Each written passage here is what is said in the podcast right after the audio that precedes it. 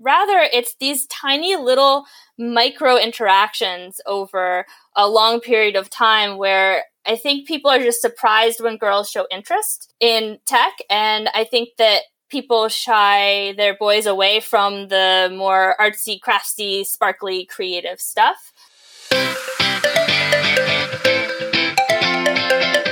Welcome to Kids Lab, a podcast for parents, educators, and everybody interested in STEAM education.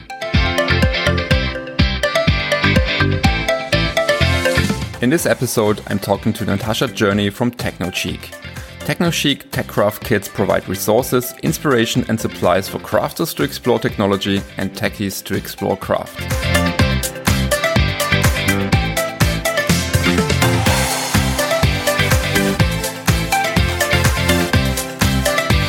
So Natasha is the founder of TechnoChic, and she's using her passion for arts and crafts and DIY tech to transform the way the world understands and creates with technology. She holds a Bachelor of Fine Arts in Advertising Design from the Savannah College of Art and Design and a master's degree in Interactive Telecommunications from New York University, and has spent her professional career in education and design positions, including teaching Final Cut Pro in the Soho Apple Store and designing projects for companies like Brown Dog Gadgets and littleBits. Natasha is an experienced workshop facilitator and teacher and loves to share her passion with students, crafters, and companies.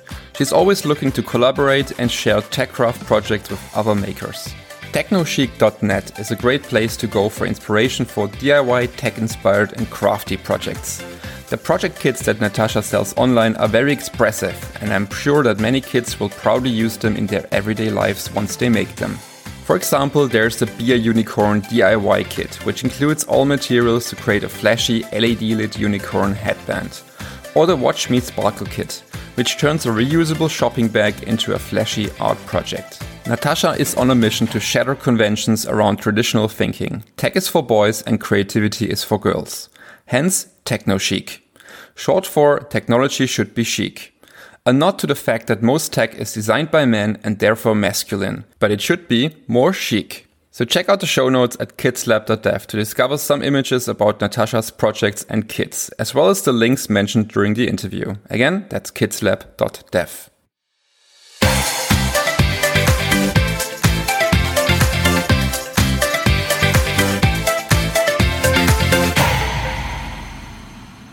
So, hi, Natasha. It's great to have you on the show. How are you doing today? I'm doing great. Thanks so much for having me. Yeah, you're very welcome. So, Natasha, let's explore. Let's start by exploring techno chic. So, it's a wordplay meaning tech should be chic, I believe. Yeah, I hope I also pronounced it correctly. And I guess there's a little bit of criticism included here. Essentially, typically tech is not chic, I guess. Yeah. So, when did you discover that, and how did you how did you fix that? Sure. So when I was a kid, my parents actually owned a small computer repair shop. And I remember being about the height of a table and hanging out at the shop and looking around, and everything was black, beige, or gray.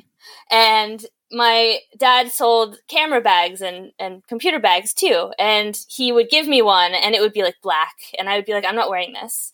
Uh, I'm a little girl. I like pink things. I like shiny things. I like my tutu. Um, so what I would do is I would sew on little patches or use puff paint and decorate the non-chic computer accessories. So uh, you know that's really where it stemmed from was me just being really small and wishing that there was a chicer presence in the like technology space. Then I guess if we forward that like 20 years into the future, then you that's how you discovered your passion for technology and also creativity in the end then and that's how you started techno chic then or exactly. So um, yeah fast forward i ended up going to school for art direction uh, and i graduated 2008 there weren't many jobs and i started kind of going back and creating things and one of the things that i started creating was some jewelry out of old circuit boards. I would break apart old cell phones and things that people would give me and i also started creating coasters out of floppy disks and I started to think like okay now I want to make these technology components you know, really chic again. And I uh, also made these cool things that I called cozy phones, which were earmuff headphones. So I would take like a standard ugly piece of headphones and I would make them into these cute earmuffs that you could wear. So uh, that's kind of how that started is on Etsy. Etsy was this amazing place where, um, you know, there weren't many jobs out there and I was able to create something and someone could buy it from me. And that to me meant that I was worth something, you know, as a creator because someone actually put down money for something that I, I made. So that's really where it started. At the time, I knew nothing about electronics. I knew a lot about art and design. But as time went on, I started to look at these circuit components and start to wonder, like, I wonder how this works. Um, and that led to me going back to school for a com- combination of technology and design. Wow, it's a great story. So it all started with basically having a tech savvy parents, parents basically at home, right? And then uh, yeah. fast forward into the future, you started creating your own tech coasters, basically. Yeah. so were those also the first products then? Was this the, like the first product on Etsy that you kind of sold? My first product, I believe, was a necklace made out of an old circuit board that I had soldered some additional components and some crystals onto. And that was just, I think, a huge point in my life where I was feeling like I didn't have uh you know an expressive thing and then I put this up on Etsy and someone bought it and I was like oh my gosh there's like you know yeah you feel like you have worth like wow someone wanted something that I made. That was just really fantastic. Yeah there must have been a very empowering moment I think yes. Yeah. very cool. Yeah so when you look at the current shop that you have, uh, what's what's currently the bestseller, and what do you think are the reasons for this? The the bestseller right now that I have are these blinky bow ties, which are a quick tech project where you make a bow tie that's just folded paper, but when you're done with it, it looks like this shiny, flashy thing, and you actually incorporate a quick electronic circuit, an LED and a battery circuit that's something anyone mm-hmm. can do, and it makes something that is an electronic device mm-hmm. that's wearable, and you made it out of just paper in a few minutes. So I also noticed that your blog is really filled with tons of tutorials, and I was wondering how how on on earth basically do you get all these ideas actually? So yeah, I think that it, it stemmed from many years me being afraid to jump into the actual technology side of things. You know, I was the crafter, I was the kid in the computer store, but I wasn't someone who was invited into the tech side, the like, how does it work side of things. So as I got um, into that stuff, I wanted to make sure that anyone else who was like me that had a really good idea, uh, who was maybe just working on a craft project but said, Hey, I wonder if it did this, or I wonder if it lit up, or I wonder if uh, whatever is in their mind, they could do it. So that's really where uh, I started to build these kits that would take you from someone who doesn't know anything about technology to really just only step one, you know, get started, get feeling like this is something that I could do and I could easily incorporate this into my project so kind of meeting you where you are in the craft space and giving you that extra spark. So if you could pick one tutorial, uh, which one would it be? And would, would you kind of quickly tell us um, what it is all about, this tutorial? Yeah, I think that my favorite tutorial I created back, I believe it was in March, uh, kind of right after the pandemic hit. There was a challenge online to create something with only the materials in your junk drawer. And that also opened my eyes as well because I looked through my junk drawer and what I found was this twist tie. And I, I never thought of this before, but I was like, this is a perfect hookup wire. It's a wire with insulation and all you have to do is remove the insulation from the ends and you can use it just like you would have in a electronics kit. So what I ended up making is I call it the Foxy bookmark. I designed an adorable little fox out of paper, and I have the file available for download. Uh, and this bookmark transitions from a bookmark to a book light. Because the other thing is, we have a lot of family at home these days. Everyone's trying to find their nook and cranny in the house to like be alone. So I was like, a book light is perfect because you can like crawl into like the corner of your house and have a little light and read your book and have your own space. It was a circuit that I made out of a small flashlight. I removed the battery and the LED and I used those components along with the zip tie and a little binder clip that I had. And that was what went into making that circuit, including a little switch. no, super, super cool ideas, really. I love it. So, um, in the intro, we also, or I also mentioned already that you designed projects for Brown Dog Gadgets and also for Little Bits. So I wanted to ask you if you could explain some of the work that you did for them and also what you like about Brown Dog Gadgets and also Little Bits, of course. Sure. I think that the companies that I love working for are those that are introducing this sense of play as well into this kind of education slash maker slash electronic space.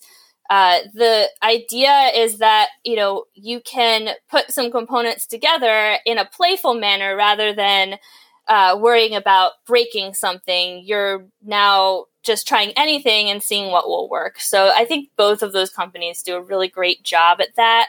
Uh, when I was working on Little Bits, I was working on some projects that kids could come in and build in the little pop up retail store that they had. So that was a really nice experience because it was really designing uh, an experience in a space and inviting kids to come in and not say like you only have these materials that come in a kit but you have all of these materials that you possibly could imagine here and you can really create whatever you want using these little bits components and uh, with Brown Dog Gadgets, um, they also similarly have some little Lego pieces that you can put together.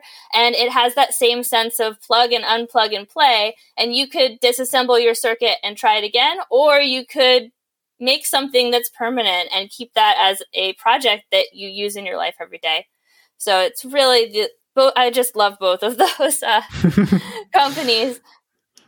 You seem to have found your dream job, right? uh, yeah, I hope I could, uh, you know, keep doing work in that vein. Yeah. So, um, Natasha, it looks also like um, a stereotype you're trying to break with is that tech is for boys and creativity is for girls. So I found that on your website, I think. And um, why, why do you think this is so important to break this barrier? I mean, I think I'm the biggest example of that as someone who was a young girl growing up in a computer shop, I wonder what would have been offered to me maybe if I was a boy. And I, I don't think that it's necessarily these gigantic affirmations that people say, oh, you know, you're a girl, so you should be on the creative side or the artsy side, and you're a boy, so you should be on the technology side. But rather, it's these tiny little micro interactions over a long period of time where I think people are just surprised when girls show interest in tech. And I think that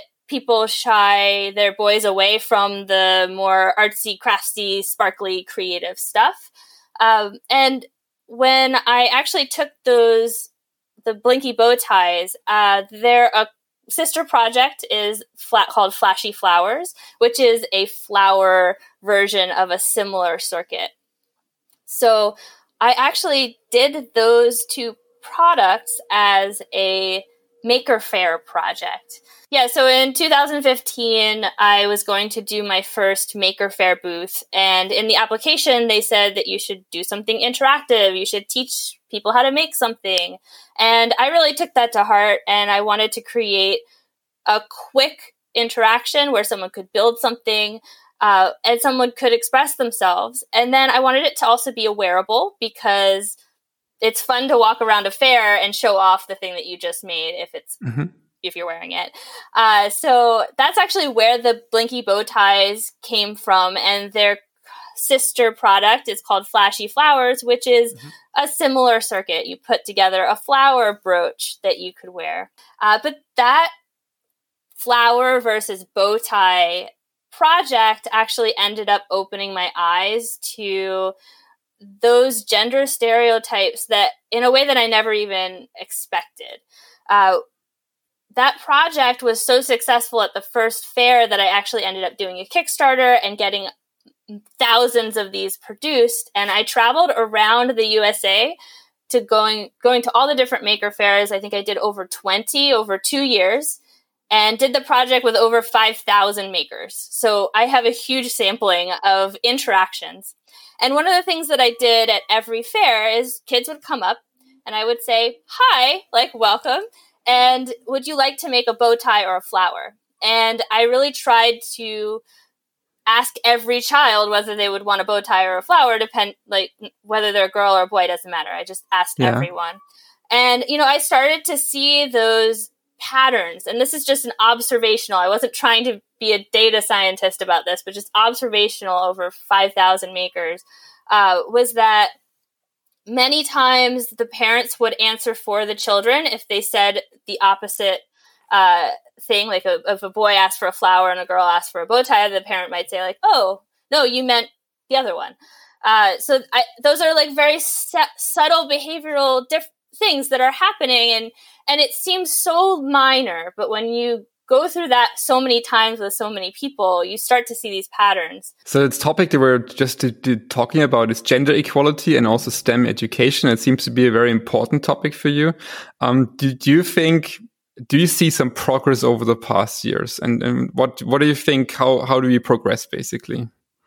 Yes, I think that there has been a small amount of progress in this gender equality. I definitely am seeing a lot more role models, especially with women in the STEM field. So if you go to YouTube, you actually might find a female woodworker, a female electrical engineer talking to you, which I think is fantastic. Uh, but I think that that's it's a very slow process. You need to accept these types of role models and we need to allow ourselves time to be influenced them and start to redefine what it means to be an engineer or a woodworker or someone who works with electronics uh, and that's just going to take time but i think that we're definitely going in the right direction. Cool. So let's keep pushing i would say. Very cool so I think you recently also joined a hackathon called Community Health Hackathon and you won. So congratulations. Yeah. Uh, very cool. And can you shed some light on what was part of and what you did basically and who was part of the team, your idea, the prototype, and what will happen next actually? Sure. Uh, well, yeah, I'm just really excited to have won that hackathon. It's something that I never thought that we would be able to do, but I joined with two of my friends, Casey and Liz. Liz is an industrial design student, and Casey is an art and makerspace teacher. Um, and you know me now. So we really fit very well together in developing a product in only about 48 hours, so a weekend's time. Uh, so we came up with a product that we called Ready Set Wearables, and it basically was just a collection of watch band accessories uh, that you could use to hold things that you need now with this pandemic. So, a door pull, a little bit of hand sanitizer, or some medicine on your wristwatch, because we realized that people aren't really carrying around bags anymore. They're just going to the store, getting what they need, coming back. And especially from observation here in Jersey City, a city, you don't have a car with you. So this is, we're very, uh, carry everything with you type society here. So we were really excited. We did, uh, Liz did an excellent, uh, engineering design. Casey added to the visual design and I worked on the story and the project management and we really just worked so well together. It was wonderful to be a part of. Amazing. And all that in 48 hours, right? So I guess there was also a lot of uh, 3D printing involved, for example, right? And yeah. Wow, very cool. And we did it all remote too, because uh, that's that's the way the world is now. yeah, totally. Ah, I just realized. Okay, so you just you just didn't didn't just keep two meter distance or something like that, but you actually really worked remotely. Yeah. This is amazing. yes, we wow. had a I think a forty eight hour like long Google Hangout going. Mm-hmm. constantly mm-hmm. on. you know, this this reminds me that a lot of crazy and also good things actually happened since the corona pandemic. So I'm really trying to frame this a bit positively here. Um, what do you think we have learned from, from the corona pandemic? And could you share some of the positive experiences you had that kind of give us a bit hope, basically, that it's not all in vain, I would say? Absolutely. Uh, I feel like I have had so many opportunities in the last few months to connect with people like yourself that are not physically near me. So I've been doing online challenges, challenging other artists, trying to partner with people, and the location that we're in no longer is a barrier. We're now, ex- if you're going to be on the other side of a computer screen anyway, it means that you could be anywhere in the world. So to me, this has really opened up my eyes to the possibilities of collaborating literally across the globe, which is something that I don't know why I thought was not an option before. It just might have seemed too too far away, even though it just is the same on this computer to have that. So I, I really I've been trying to do collaborations uh, with other makers, and I've been having a great time learning about what people are doing all across the globe. It's it's a little bit like um, things have been speeding up actually, because I mean we had the technical possibilities also six months ago or so, right? But we somehow didn't use them, and now it just became crystal clear to everybody that we can actually work remotely. Ooh. Yeah. Perfect. yeah. I think the other thing that's really fantastic as someone who's, I'm, I'm a bit like shy and soft spoken if I'm in a group and you can't really talk over people in a Google chat. So you kind of have to say, okay, you speak, then you speak, then you speak. And that gives me an opportunity to speak where sometimes I would otherwise get talked over. So I, I've actually been enjoying voicing my opinion lately.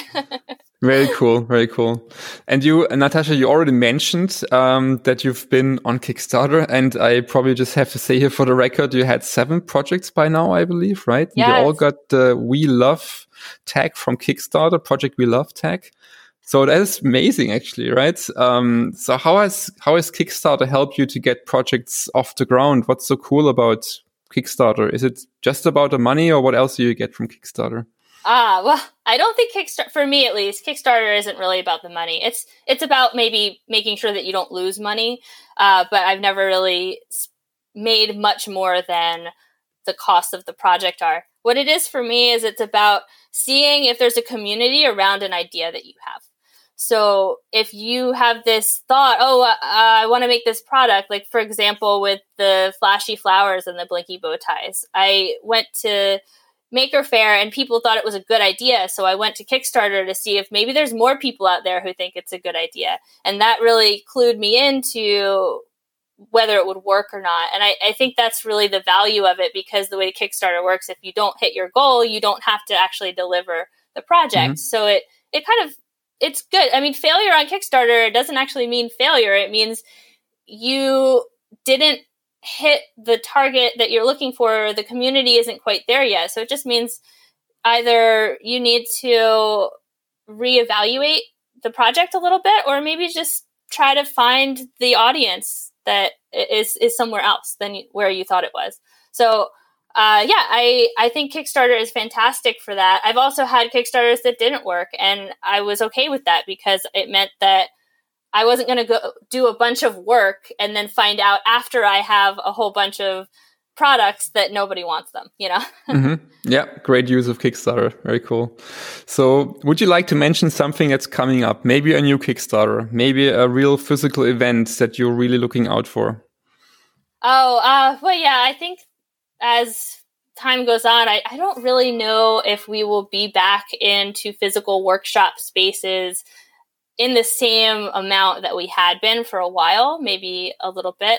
Uh, so that's unfortunate. So what I, I'm trying to do is put more of what I do online. So I'm thinking about creating the files that I used to send to the manufacturer as something that people could download and create themselves.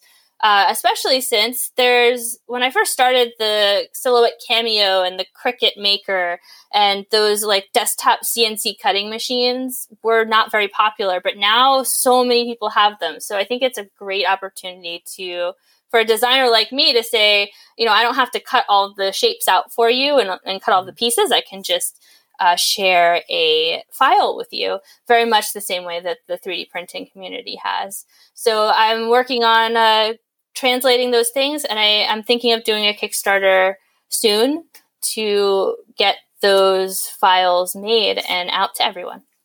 Very cool. So I see a ex extremely long list of links um, for the show notes this time. So later on we can chat about that, how we get that list. Um, Natasha, for now, thank you so much. It was really amazing to talk to, to you, and I wish you all the best for the future. Oh, thanks so much for having me. I hope you enjoyed this interview with Natasha, challenging some of the traditional thinking also when it comes to STEM education.